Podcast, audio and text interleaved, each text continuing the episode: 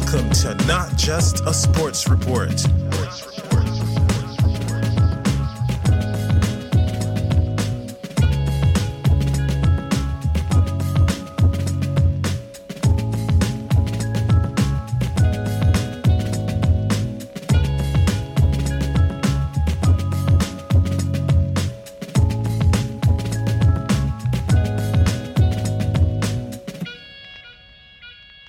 G'day and welcome to UFC 273 preview and predictions. To be an outstanding card this weekend. I cannot fucking wait. Uh, usually, myself and JJ will sit down at my place and we will watch the card and do thoughts and comments. But this weekend's a special weekend. We've got Vulcan, the main event. We've got a huge Bantamweight Championship co main event. Obviously, Korean Zombies getting a chance that he's waited his whole life for in the main event up against Volk. And we've got Khamzat Chimaev, who's been very entertaining in the lead up, up against Gilbert Burns. I mean, this card's going to be outstanding. So I'm heading to the pub. This just feels like the right one uh, to have a few beers, get on the beers, and enjoy the action. So very, very keen for this card. Today, I'm going to be jumping through the prelims. So I'm splitting it into two parts. I'll go through, preview each fight, and give my prediction right at the end. So, starting with the preliminary card today. So, I'll wait, I'll save all the main card stuff for the next podcast. And look, it's going to be a hell of a card. So, why not get started with our opening fight on this card, which is uh, bantamweight action. I thought it was featherweight for a moment because uh, Julio Arce one half of this fight. He has fought quite a bit at featherweight, uh, but this one taking place in the bantamweight division. Julio Arce and Daniel Santos. So, should be a very interesting opener in front of the crowd as well. This one taking place in Jacksonville, Florida. And we've got the veteran Arce up against a Brazilian newcomer in Daniel Santos. So, look, as for how it's going to play out, uh, it's taken me a little while to work out exactly which way I'm going to go with this fight. Now, Julio Arce has spent plenty of time at featherweight, but he's jumped back up to bantamweight in recent times. In 2021, he had a KO win over Andre Ewell, and that was around March last year. So that got his bantamweight run off to a great start. And then in November, Julio had a knockout loss to Song Yadong, who, look, he looks like an incredible talent, a real prospect in a stacked bantamweight division. We saw Song came, uh, come out. This was, I was at a four day festival, so I actually missed this card, but I had a look at the results. Saw that Song Yadong uh, knocked Marlon Moraes out in the first round, and he's really solidified himself as a young contender. So he's still got plenty of time to make a run, and he is already surging through the division. So Song Yadong, look, you don't lose a whole lot of credit losing to him. So Julio Arce, that was his last fight, but look, I'm willing to give him the benefit of the doubt. Up against Andre Ewell, he got the knockout win, so I think he can definitely make a decent run at bantamweight. As for his opponent, Daniel Santos, well, he has not fought since over two years ago. So that is a long time between action, especially because this is his UFC debut. So he's stepping up majorly in competition. So it's going to be a real big ask for him to come off over a two year layoff and get the win here. But look, anything is possible. Santos does have stoppages in seven of his eight wins. So look, no doubt he isn't going to have lost that ability, and I think he'll be coming out looking to finish the fight maybe sooner rather than later. Now, his UFC debut should be very interesting, and as for Arce, he's been in the UFC for a little while now with a record of 4 and 3. And at bantamweight, which is where this fight is taking place, he has a 1 and 1 record. Now, speaking of Julio Arce, just having a look at his profile, he is 32 years old and he will be representing Team Tiger Schulman. He's also an MMA instructor there, so look, he's been passing on plenty of his knowledge to others. I think he would have upskilled himself in the process, working with others. He's obviously, you know, had his own trainers, his own teachers. So a wealth of knowledge for Julio, which is going to be very beneficial for him this weekend. Julio will also be fighting out of Queens, New York. As for his opponent, very strange nickname for Daniel Santos, nicknamed Willy Cat. A bit of a strange one. Now, Willy Cat, Daniel Santos, is from Brazil, only 27 years old, and representing Shootbox Diego Lima. Having a look through the advantages, Julio is going to have the power advantage, but of course he is cutting down to bantamweight, whereas previously he was up at featherweight. So you do have to wonder how the weight cut is going to affect him overall, especially up against a stoppage specialist like Santos. Now, Arce is also going to have the reach advantage, so quite a few of the advantages leaning in Julio Arce's favor. I'd also give him the wrestling and grappling advantages. And look, with that being said, I think Julio Arce is the deserved favorite. Having a quick look at the market, uh, he is the favorite. But look, the odds for both of them are decent. Today, I'm not going to jump into the betting market. Uh, just, yeah, don't need to. I guess maybe thoughts and comments usually, but uh, won't be doing that. We'll be at the pub. Uh, and that, that's when I'll turn my attention to the betting. Now, Daniel Santos he is the underdog, but he's also an unknown entity. We don't really know what to expect from him. He's been out of action for over two years. He hasn't fought in the UFC before, so yeah, that makes it quite hard to tell exactly how this is going to go down. But I'm very excited to see how it plays out, especially given that it's the opener. So this one's going to set the tone for everything that is to come on an extremely stacked card. Now, I'm just going to pull up the professional records have a look at their methods of victories and losses, and then I'm going to jump into my prediction for this bantamweight opener. With Julio Arce's pro record, and he has an overall professional record standing at 17 wins and 5 losses. So, pretty good overall. He has lost twice to Brian Kelleher. Uh, that both of those were outside of the UFC, which is interesting. Uh, most of his UFC run has been pretty successful. A couple of losses throughout there, but overall, pretty good record 17 and 5 for Julio. Now, looking at his wins, 7 of 17 wins by decision. So, the main way he's got it done is just going the distance, which does give me faith that he's going to be able to handle whatever Daniel Santos is going to have to throw at him. And maybe if Santos isn't successful in like an early stoppage, that could really see as the fight plays out a little bit later on, Julio Arce take total control and maybe wins rounds two and three. So it, this one's a bit of a head scratcher. I really don't know which way it's going to go. Now, as for the stoppages, look, he can stop a fight too, Julio Arce. 10 of his 17 wins have been stoppages. So he more often than not, he actually hasn't gone the distance, but the main method of victory is by decision, but he's got five knockouts as well and five submission wins. So he's got a variety of ways that he can get it done, which I think makes Julio Arce a massive threat to Daniel Santos this weekend. Looking at Julio's losses, three of five by decision, so he's only been stopped twice, one knockout, one submission. So when you consider that Daniel Santos is a stoppage specialist across 22 fights, uh, only two stoppage losses for Julio Arce. So it's going to be a really, really tough stylistic matchup for Daniel Santos. And it's again, as I've reiterated a few times, this one's quite hard to pick because it's like, I think Julio Arce, he's very capable of the finish, but I can see him getting, like, grinding out the decision win. Whilst for Daniel Santos, it's like he's going to be going for that stoppage. And I, yeah, I'm scratching my head. That's the sound of me scratching my head. So now jumping on to Daniel Santos and his record. His record standing at 8 and 1. Willie Cat's one loss was a decision loss, so he has yet to be stopped across nine fights in his career. Uh, look, I think Julio Arce can absolutely do it, especially because I think Daniel Santos is going to try and push the pace. He's not necessarily going to be looking to go for the long 15 minute fight, and that may kind of just wake something up inside Julio Arce, and I can definitely see a big knockout coming uh, for either man. But looking at the wins for Daniel Santos, three decision wins, four knockouts, and one submission. So, look, pretty impressive record overall.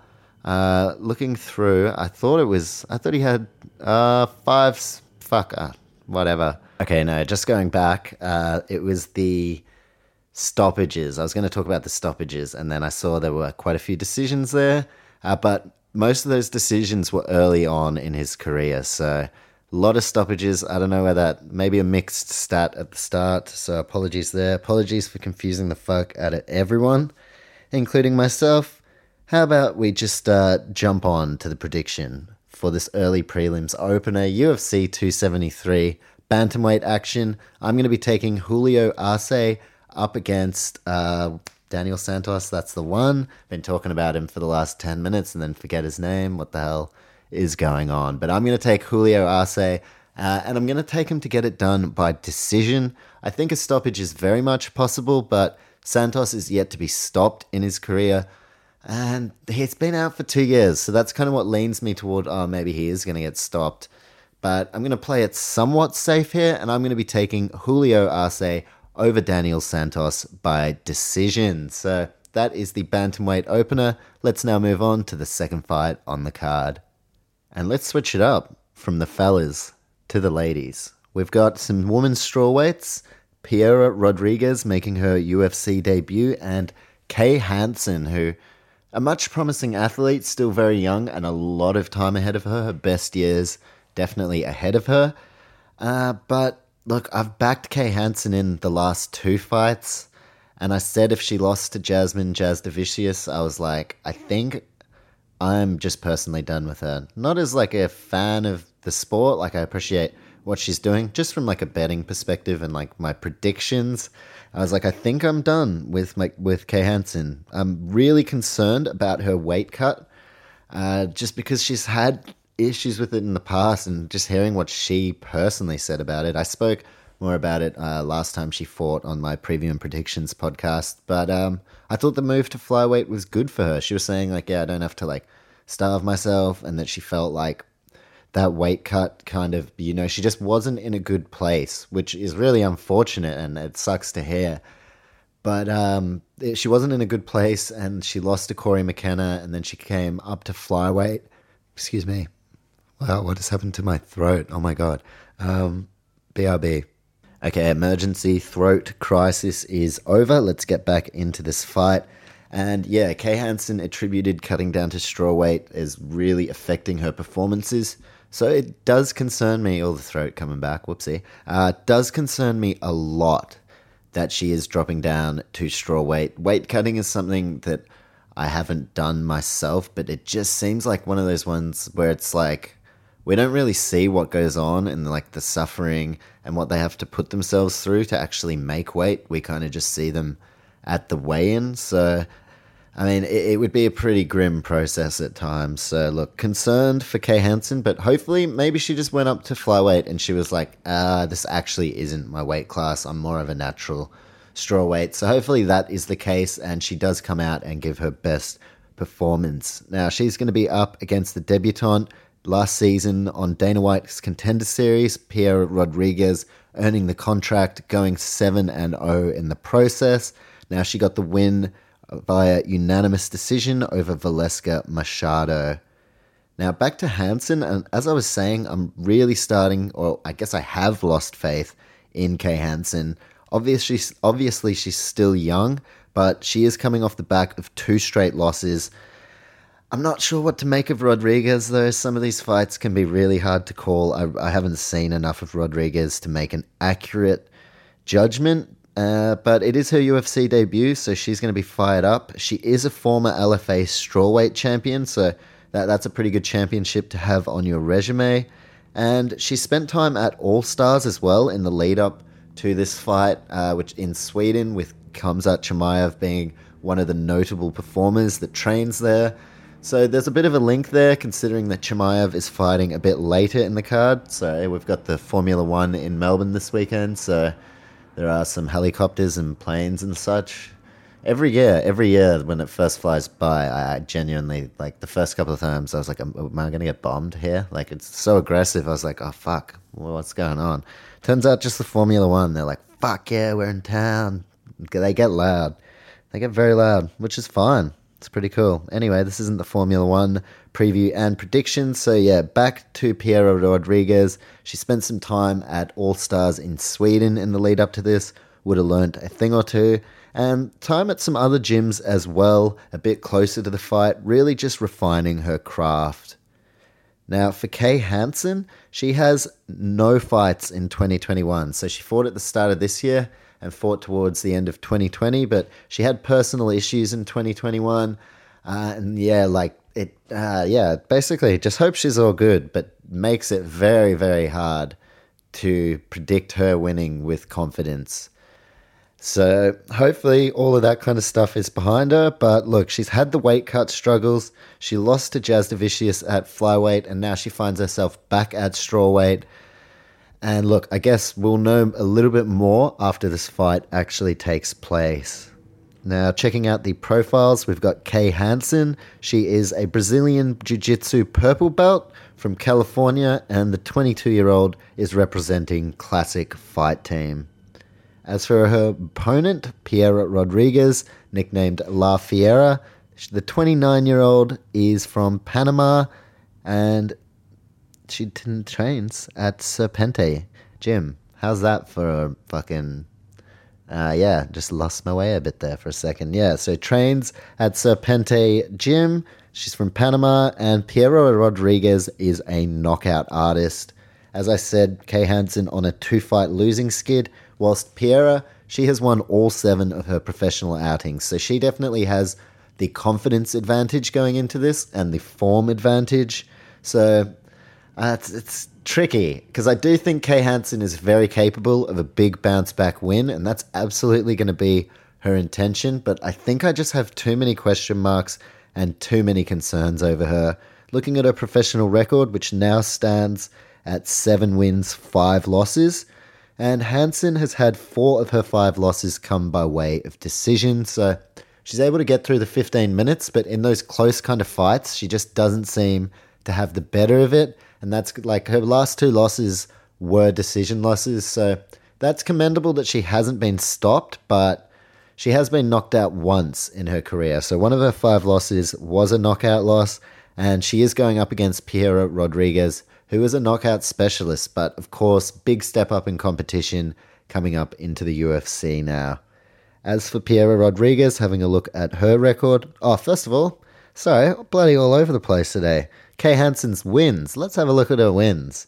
Uh, you can probably tell which way I'm predicting by now. Kay Hansen has had four of her seven wins come by way of submission. So if you're going to get on Kay Hansen, I would say go for a submission win. As for her decisions, she's been to decision once and won, and she's also had two knockouts. So, one good thing for Kay Hansen is that six of her seven wins have been stoppages, so expect both of these fighters to come out looking for the finish on the weekend. Now to Piera Rodriguez record 7 and 0, 5 of 7 wins by knockout with two decision wins as well. So hopefully yeah, we see a very exciting contest and hopefully the intent's there. I would rather not see like a 15 minute kind of grinding contest. I think this has potential to be really exciting and get a lot of people to take notice of both fighters. So I'm going to be backing in an exciting fight here, and I'm going to be taking Piera Rodriguez. And look, I know Kay Hansen, four of her five losses have come by way of decision, but she's been knocked out once. That was in the second fight of her pro career. And I think it's possible again. As I said, the weight cut does concern me. And so, look, I'm, I was going to go with my bet, probably a double chance, either KO or decision for Piera. But as for my official podcast prediction, I'm going to be backing in Piera Rodriguez here. Kay Hansen's let me down, not personally. Uh, she's let herself down more than anyone. Like, if anyone is going to be upset by the two losses, it's going to be her, no doubt. So, hopefully, for her, she can actually come out and get a win. But after the last performance, I said I'm not going to go for her next time. So, Piera Rodriguez, I'm putting my full faith in you, and I'm going to go that next level. I'm going to put that extra little bit of faith, and I am going to say Piera Rodriguez to get the win over Kay Hansen by knockout. I think somewhere in the fight, maybe in the latter stages, Piera is going to find a way.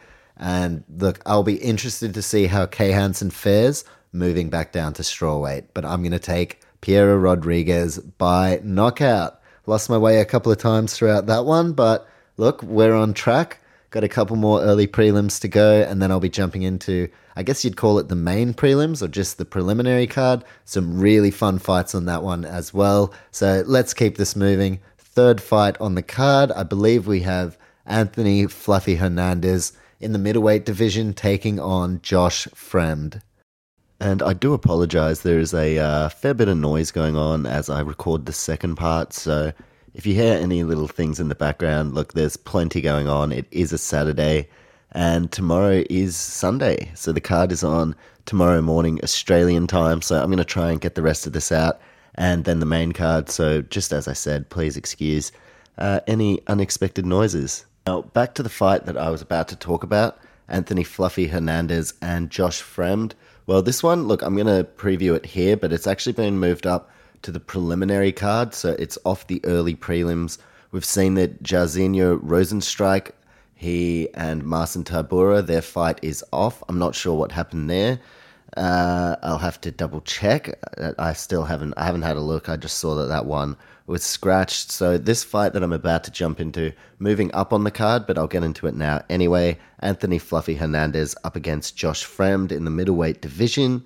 And look, Fluffy Hernandez very memorable. I cannot forget that win over Rodolfo Vieira last year, I believe it was, toward the, the start of last year.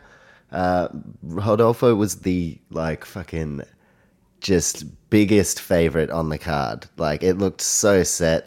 He had all the advantages in terms of the grappling and submission game, and Anthony Hernandez submitted him. We saw Vieira, who looked unreal. He looks like a fucking statue and we saw him just gas out. He tried to grapple, tried to just yeah go too hard too early, and Fluffy Hernandez came up with what was the most unlikely, although it's his main winning method, uh, but a lot of people felt like it was his most unlikely chance of winning was to submit Rodolfo Vieira, and that is exactly what he did. So one of 2021's biggest upsets. And ever since that result, I have been eagerly awaiting the return of Anthony Fluffy Hernandez to the octagon. As for Josh Fremd, his opponent, it's the first I'm really seeing of him, so I'm excited to see what he has to offer in his promotional debut. Of course, we have a reshuffled card, and that resulted in this matchup with Hernandez originally slated to fight a couple of different guys. Uh, Duraev was the first one, and then Dricus Du Plessis. Or Du Plessis. Uh, I gotta work out how to say that. I actually am a huge fan of his. So he, he was then supposed to face, uh, Du Plessis was supposed to face um, what's his name, Kelvin Gastelum. So yeah, there was a lot of shuffling going on, and that match ended up getting called off. Uh, Nassourdine Imavov was originally supposed to be in that fight as well, so a lot of things getting shuffled around. But Anthony Fluffy Hernandez staying on the card up against Josh Fremd. Having a look at the profiles, and Hernandez is 28 years old from California and representing the MMA Gold Fight Team, which I believe there's another, maybe Aspen Ladd is from MMA Gold Fight Team as well. I'll have to look into that uh, when I get to her fight a bit later on. And Hernandez is looking for back to back wins for the first time since 2018. As for Josh Fremd, the Factory X representative is 28 years old from America, and he's going to be looking to cause a huge boil over in this fight. Right, it sounds like outside we've got a. This is a bit unrelated, but we've got a bloke on the phone. From what I can gather, he is a real estate agent. It sounds like he's making some kind of inspirational Instagram story or something. Uh, but all he's inspiring me to do is be like, hey, mate, uh, stop talking about these numbers and these sales. But you know what? It's a Saturday. People are out and about, real estate agents back on their bullshit. Uh, and I think we've got a lord of property outside. But let's get back in to the fight, having a look at the professional records. Anthony Hernandez standing at eight wins, two losses, and one no contest. For Hernandez, six of his eight wins have come via submission, so overall six submission wins, one knockout, and one decision for Fluffy Hernandez. He is a fight finisher as well, seven stoppages from eight victories, so, look, this one just doesn't seem like it's going to go to decision. As for the two losses on Hernandez's record, he has one knockout and one submission. So, again, he hasn't really even he hasn't lost by decision. So, all signs are pointing toward this one being a stoppage finish, and I, am still not sure exactly who is going to secure that finish. Now, looking at Hernandez's opponent in Josh Fremd, he has a record of nine wins and two losses. He has one knockout loss and one decision loss, so he is yet to be submitted across his 11 fight professional career, and that is the specialty of Anthony Hernandez. But he is going to be tested big time because we saw Hernandez submit someone like Rodolfo Vieira. So that is definitely stylistically the thing I'm going to be watching out for is whether Hernandez can get that submission win. And it's going to be a really fun fight. This is actually one of the underrated fights on the card, especially given that it was put together on short notice. Great stylistic matchmaking, and I cannot wait to sit down and watch this one. Now, as for the wins for Josh Fremd, he has seven stoppages from nine wins. So, as I said, all signs pointing toward this one ending with a stoppage. Seven stoppages from nine wins for Fremd, with four knockouts overall, three submission wins, and two decisions as well. But look, I've got to make a prediction for this one.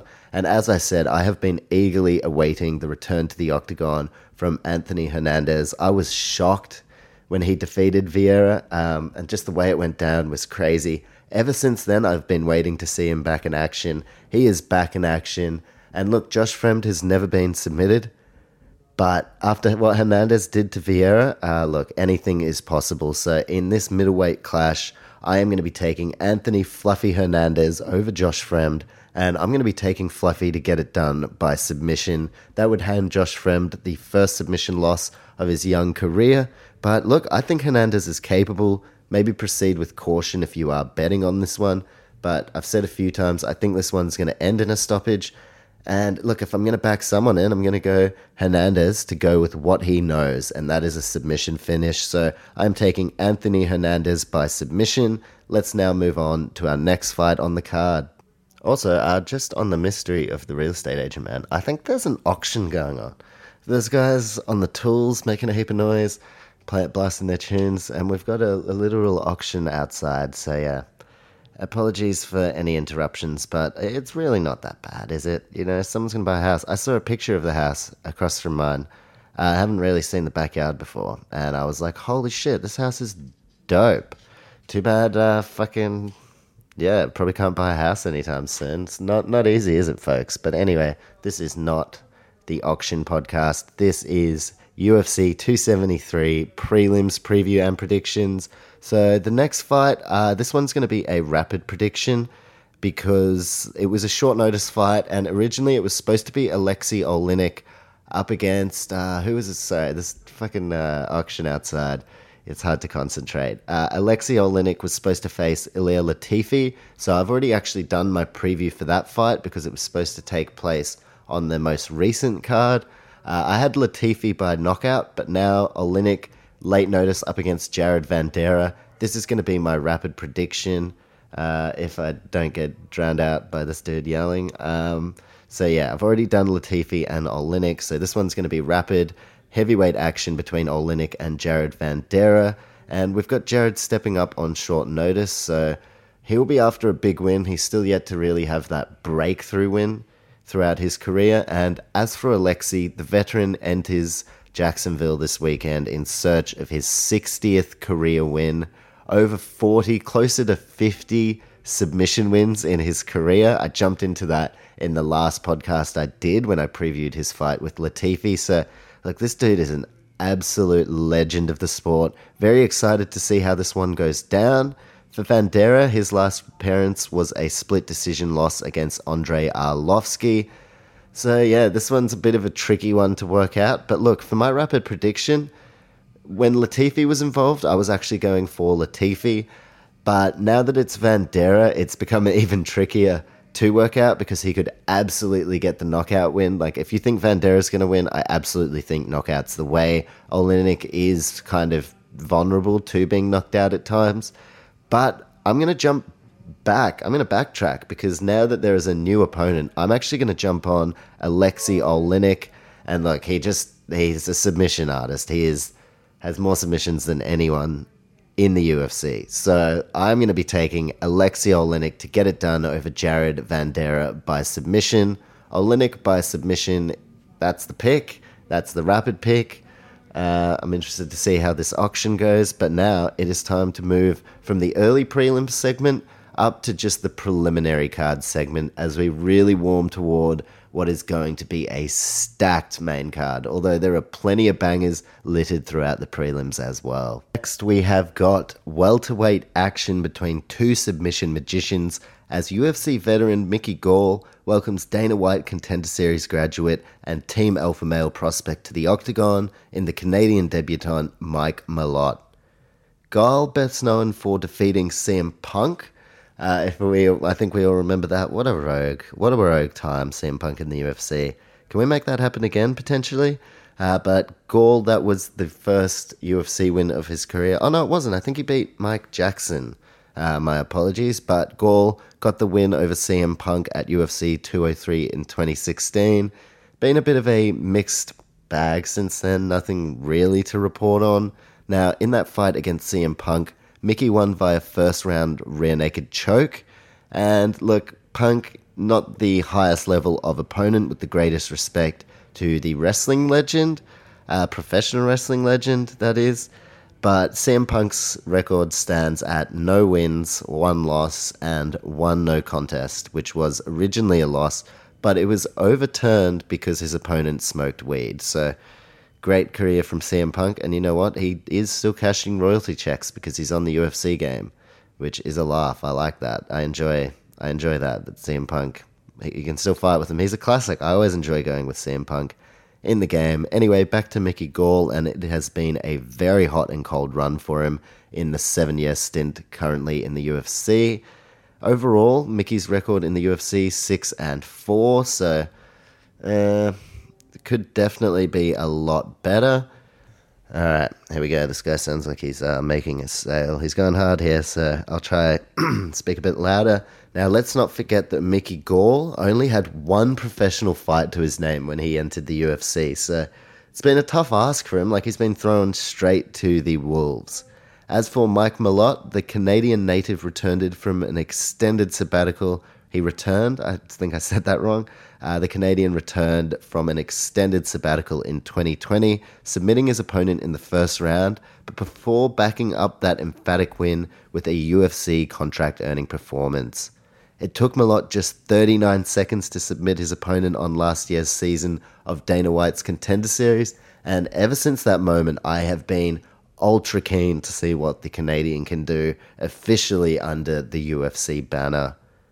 The win immediately put the welterweight division on notice, and Malott now has the opportunity to turn his promising potential into a raging success. However, if Malott loses, that is going to bring the hype train to a screeching halt, and the Canadian's going to be left trying to pick up the pieces.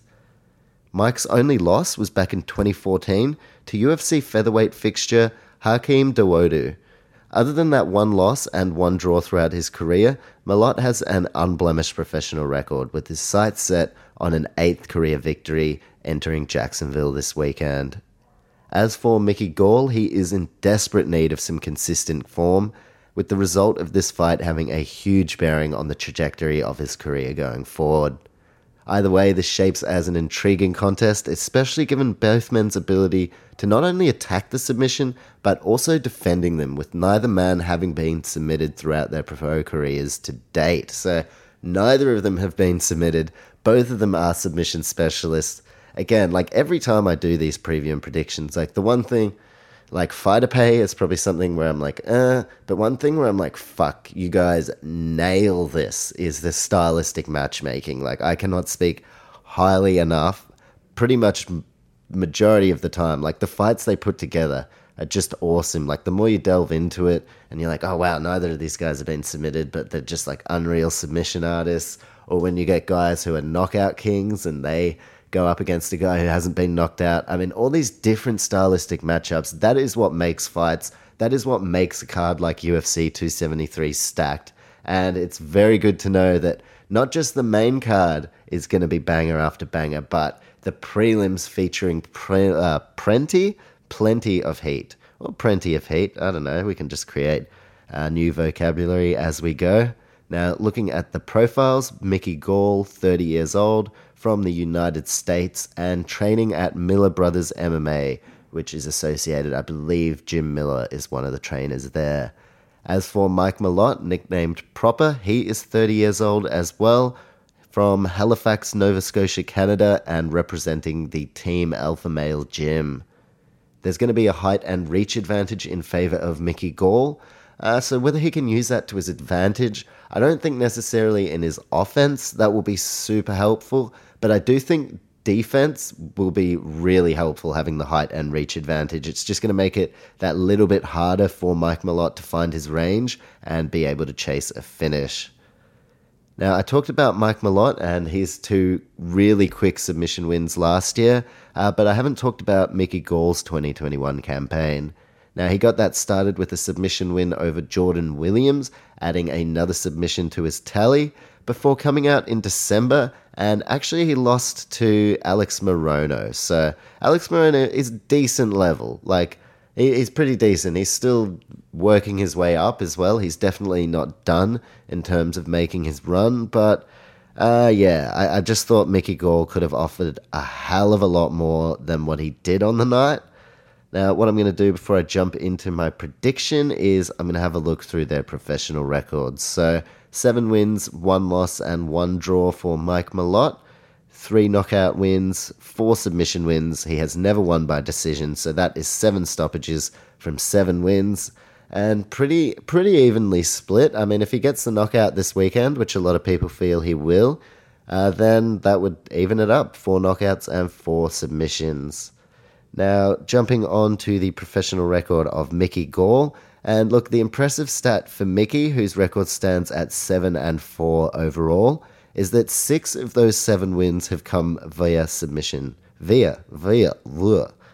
English is just honestly, I mean, I think the auction's finished, but unfortunately, uh, my English language deteriorating is not finished. But as I said, Mickey Gall, six of seven wins by submission, one decision win as well. So he's never won by knockout but six from seven wins by submission. So look, if either guy gets it done here, it very well could be submission, but then you have you just cannot bet or predict on this fight without taking into account that neither of these men have been submitted before, which is always worth taking into account pretty seriously too. Sometimes I will change my pick if someone's never lost by a particular method.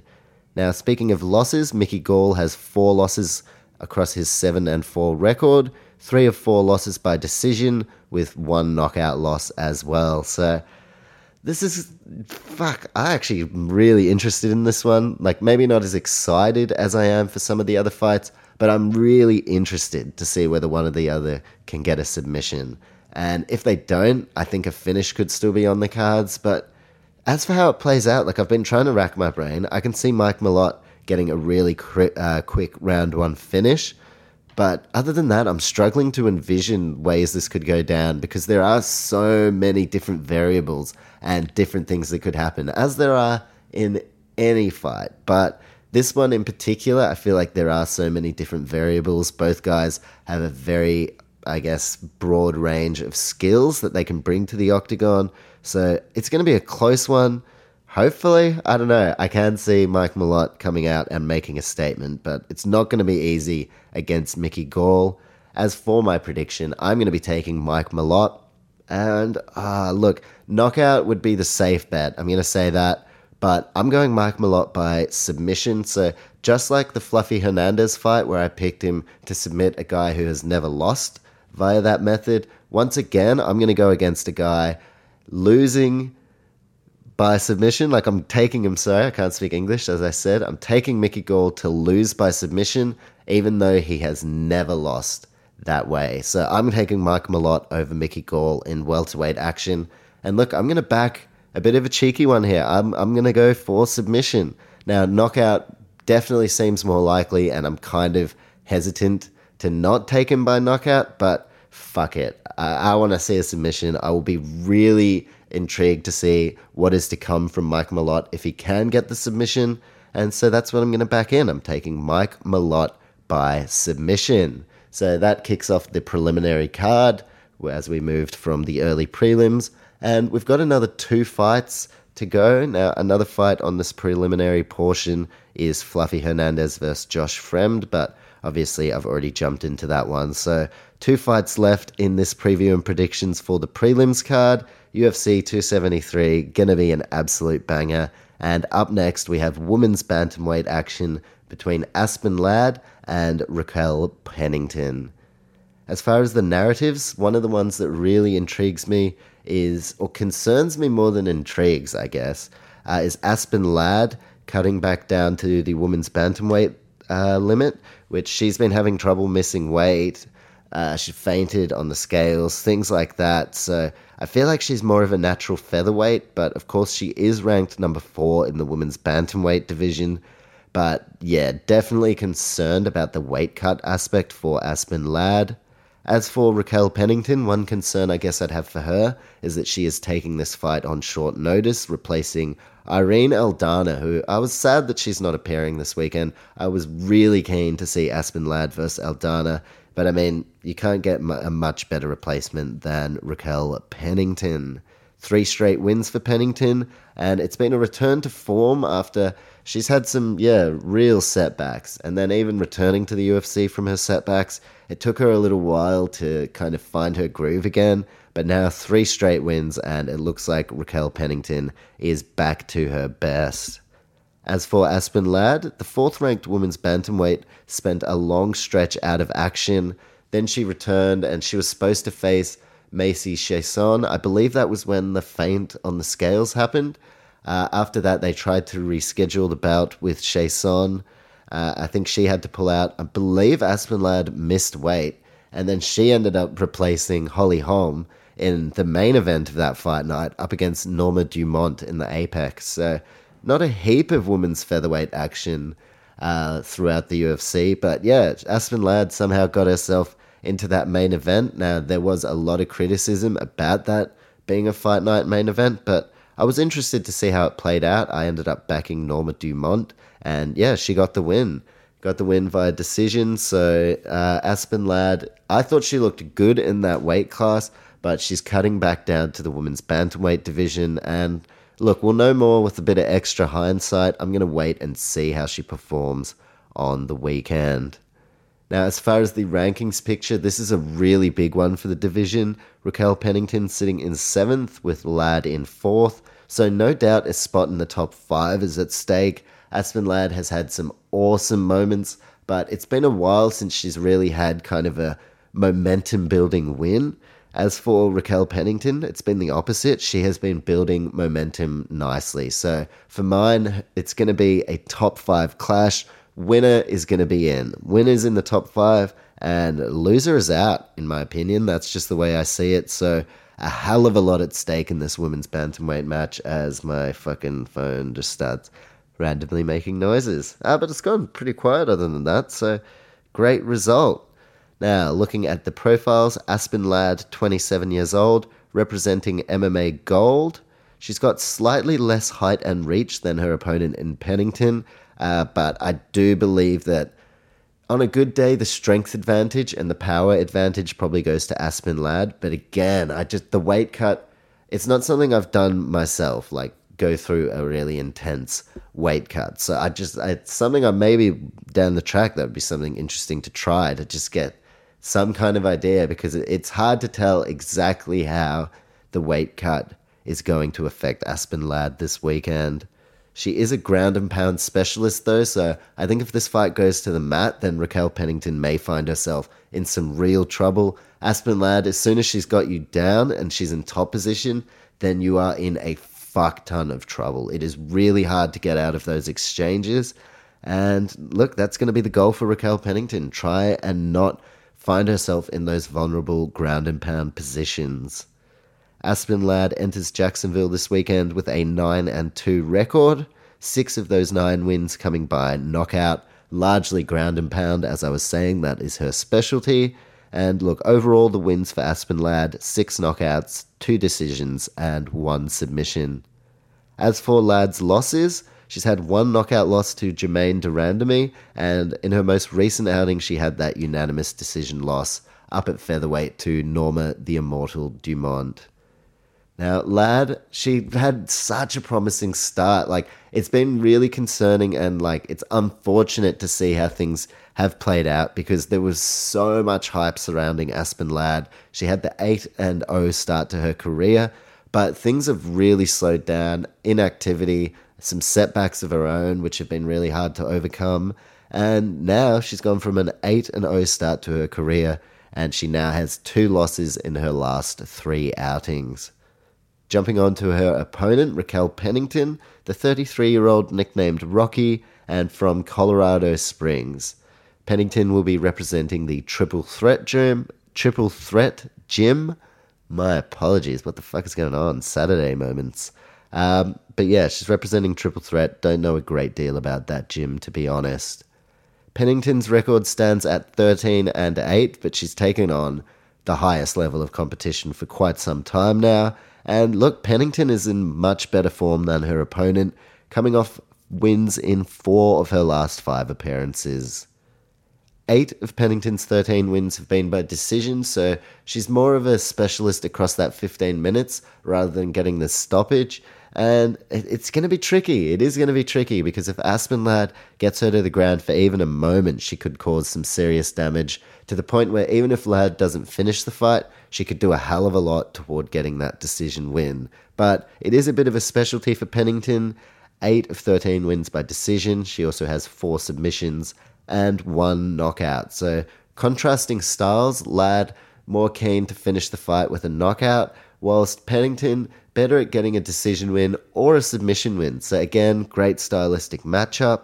Now, Pennington hasn't just won plenty by decision, she's also lost quite a bit by decision. Six of her eight losses throughout her career coming by way of decision. She's also had one knockout loss to Amanda Nunes, and she was submitted once by Cat Zingano under the Invicta FC banner. So, this one tricky. Another one that look, it's going to answer a lot of questions once we actually see them fight. So I'm keen to see that. But for the preview, still a lot of questions to be answered. But I'm going to make my prediction, and in this women's bantamweight encounter, I'm going to be taking Raquel Pennington by decision. I think both of them are probably going to be looking for the finish. Like Pennington will be looking to secure that submission, whilst Ladd is going to be looking for the knockout or technical knockout. But I think overall they are very closely matched, so I can definitely see them going the distance. A bit too many question marks over Aspen Ladd and the weight cut and everything that has gone on in the last couple of years. So I'm going to go with the woman who is in better form, and I'm going to take Raquel Pennington over Aspen Ladd by decision. So that's just the way I see it. I am really keen to see how this one actually goes. There are a couple of different fighters throughout this card where I will be closely monitoring how they perform after a weight cut that's thrown out some question marks. And Aspen Ladd definitely one of them, uh, one of them. But best of luck to both women this weekend. I'll be taking Raquel Pennington by decision. So that leaves only one fight on the preliminary portion, and that is our featured prelim. We have got Ian, the future Garry up against Darian Weeks in the welterweight division. And look, Ian Garry, at the moment, it is a fantastic time to be from England, Ireland, Wales, Scotland. That buzz across the United Kingdom. I don't even know where Ireland. I know there's beef and all that shit. So like, yeah, I don't want to lump them all into like. I know England and Ireland have beef at times, uh, but look, it's a great time to be a fighter from any of those regions. Ian Garry has a hell of a lot of hype. Not as much as someone like Paddy the Baddy Pimblett, but look, he's building a hype train of his own. He's Irish too, so that differentiates him from the likes of Tom Aspinall uh, and Paddy Pimblett, Arnold Allen, who are all on a tear at the moment. But Ian Garry, more in the Conor McGregor mold, you can definitely see ways that McGregor has influenced his, not so much his style, but his charismatic style and style as a talker and trying to bring the total package rather than just being a great fighter.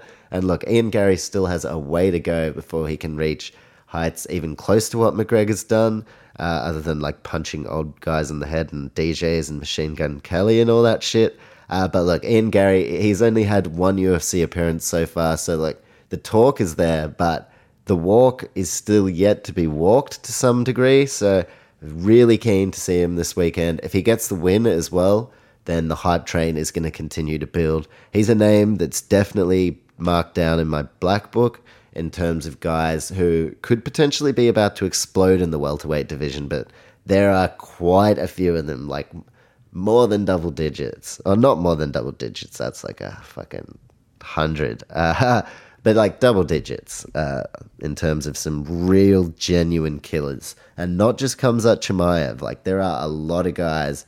Uh, Rakhmonov, the Kazakhstani guy, I really like the look of him as well. Uh, but let's stick to the welterweights that are competing this weekend Darian Weeks and Ian the Future Garry. As I said, plenty of hype surrounding Garry. Whilst Darian Weeks, this will be his sophomore appearance as well in the promotion after a short notice unanimous decision loss to Bryan Barberena last year. Or might have been this year, fuck it, I can't remember. But I remember I bet on Bryan Barberena to win by knockout, and he didn't. So I remember being a little bit disappointed about that.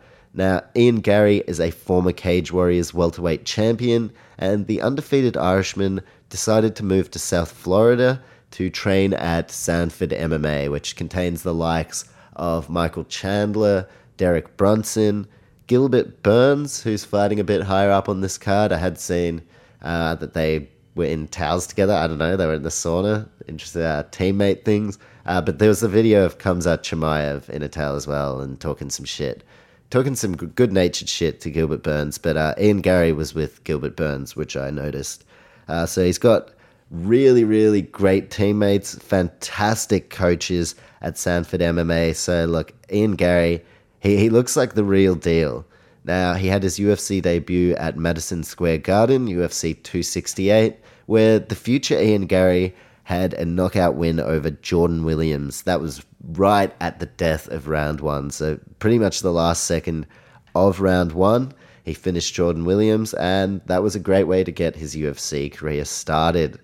As for his opponent, it has been a full training camp this time around for Darian Weeks, which is a contrast to his first performance in the UFC. And no doubt a win over Ian Garry is going to mean that Darian Weeks steals all of the hype the Irishman has built up. So Weeks finds himself in an awesome position. He will be extremely excited to get inside that cage this weekend and chase the victory.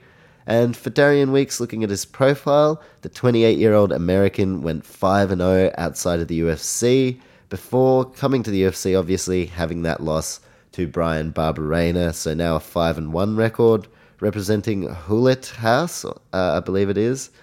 Um, gym, haven't heard a lot about that gym to be honest. And for Darian Weeks, the most impressive thing on his resume is that he has yet to be stopped inside the distance, uh, undefeated outside of the UFC, but he hasn't been finished at any point in his career. So that is a really good sign for Darian Weeks. And he's had stoppages in all five of his wins. So he's a stoppage specialist and he doesn't know what it feels like to be stopped himself four knockout wins for Darian Weeks and one submission. So he's going to be game, no doubt, for Ian Garry. But I feel like this is like a decent level matchup where they're giving Darian Weeks to help build Ian Garry without throwing him straight up to killers straight away.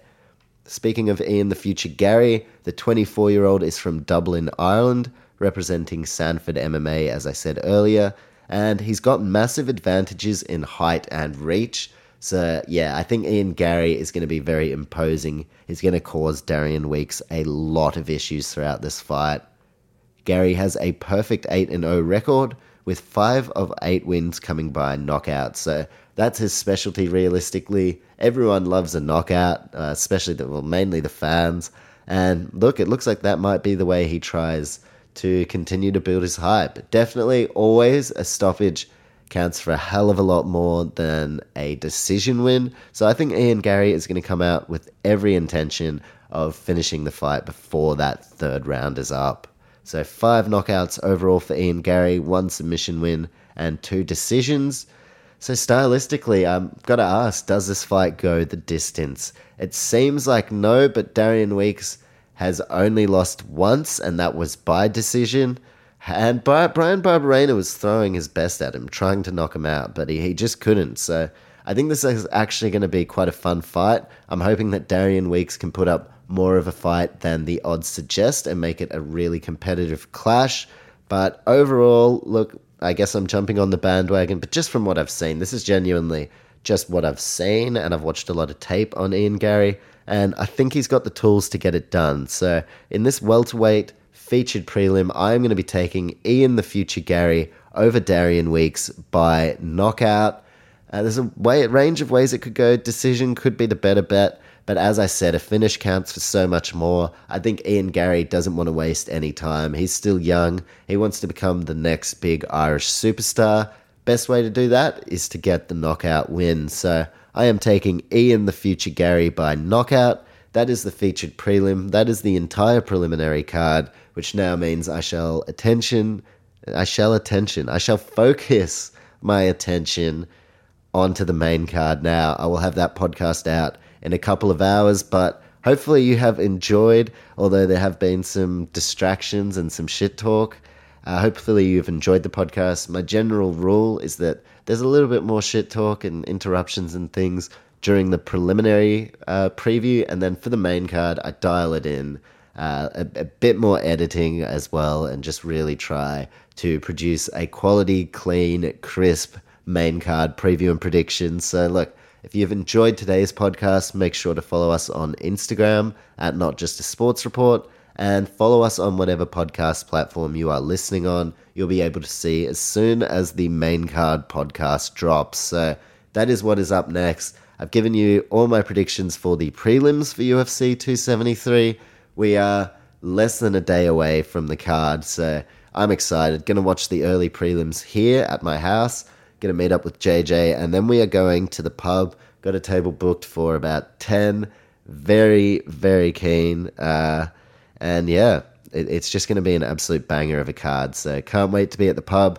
But first up, got to get that main card preview and predictions out there. So that's what's out next. Follow us on Instagram at Not Just a Sports Report. And again, you'll be able to see as soon as the main card podcast is out. So that is all for today.